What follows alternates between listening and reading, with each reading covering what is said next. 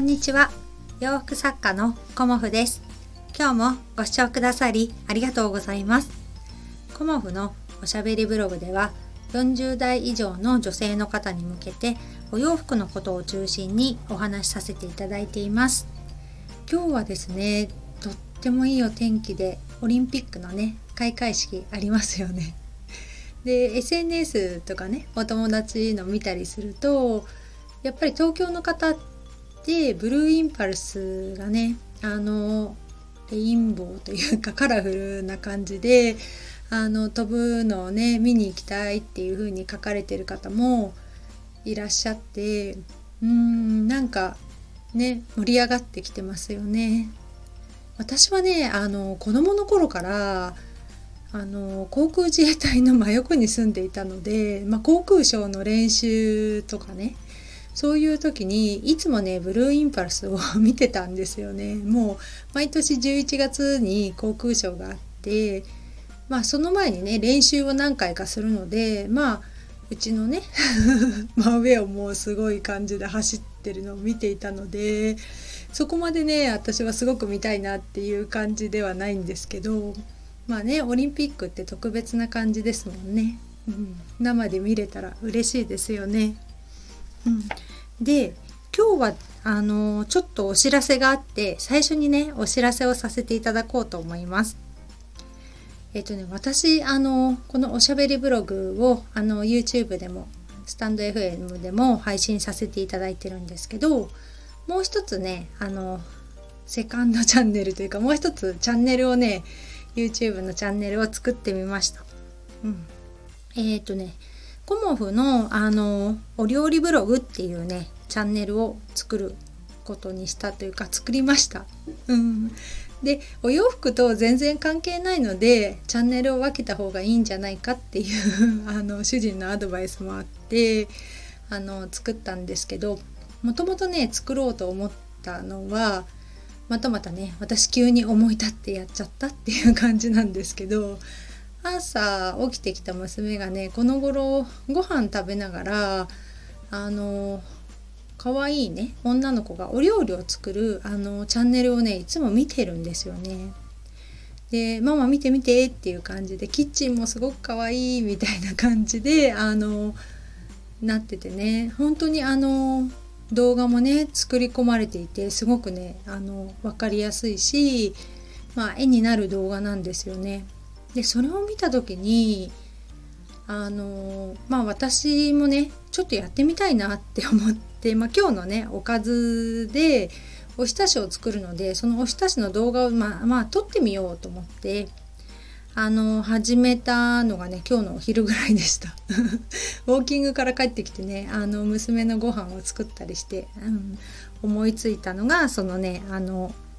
お料理ブログの YouTube なんですよね。で早速ねなんか撮ってみたんですけど撮ってねえーとね感じたのはね私本業がお料お料理ではなくて洋服作家なのでまず最初に考えたのはやっているのはねすごい楽しいんですけど編集に時間がかかっちゃうと本業に響いちゃうなっていうのがあったのでまあ本業に響かないように楽しさを伝えるようなあのブログっっていうかね YouTube っていうこととあとねお料理が私ほんと苦手なので私と同じようにね 長い主婦歴があるにもかかわらずまあ私お料理苦手なんですけどまあ苦手な人もねこうやって楽しく作ってるよっていうのをお伝えできたらいいなと思ってやっぱりねあの楽しむっていいなって自分では思ってるのでまあ最初の1回だからね、まあ、どんな風になるかわからないんですけどあのお料理ブログっていうのも撮ってみようかなと思ってまあ今ねアップしたのはえっ、ー、とオクラとインゲンのおひたしなんですけど あとね今日パンも焼いたのでパンのあの動画も撮ってみたりだとかあとはね今日主人がタコをねもう大量に釣ってきてくれたのでちょっとねタコの茹で方とかそれもね試しに撮ってみました。うん。タコがねほんといっぱいなんですよとか言って。なので主人の兄弟ね4人いるので。兄弟にねあげたりとかお母さんのところねあのお姑さんがすごい近くなので焼けたパンとねあのタコも チャリで届けに行ってきました。そんな感じであのコモフのねお料理ブログっていう YouTube チャンネルを始めたのでそれをねあのまあ聞いていただけたら見ていただけたら嬉しいですで今日はお洋服のお話、うん、いただきますえっ、ー、と変化をね受け入れて波に乗ろうっていうテーマでお話しさせていただこうと思います。えっ、ー、とお洋服で元気に、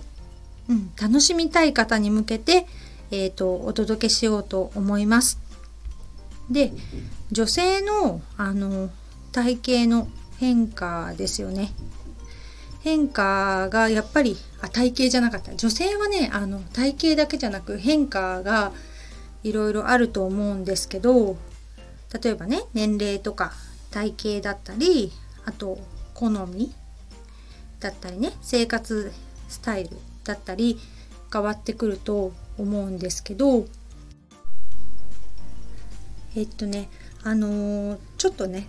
一回ちょっと止めちゃったので続きをねお話しさせていただこうと思います。えっと女性の変化ね今お伝えしたように年齢とか体型とか好みとかね生活スタイルとかっていうのが結構ねあのー、挙げた中でもいくつかあってであのこれだけねあの変わるのに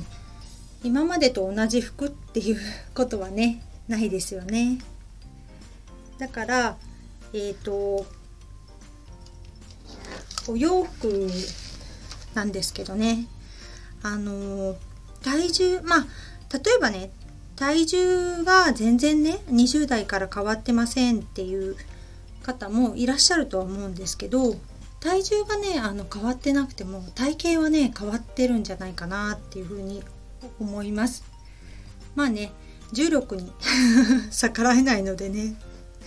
そう。そんな感じであの体型とかねいろいろ変化があることをあのデメリットに考えたりとかネガティブに考えるってちょっともったいないなって私は思っていてまあ私もね結構体重がまあ ものすごく増えてはいるんですけどそれをねあの考えてもしょうがないなと思ってまあ基本はねお洋服を楽しみたいっていうことなのでだったらね前向きに変化を受け入れてね楽しもうっていうことを今日はねおすすめしたいと思います。うん、変化を受け入れて楽しむためにはねやっぱり新しいスタイルに挑戦しようっていうことをあのおすすめしたいなと思います。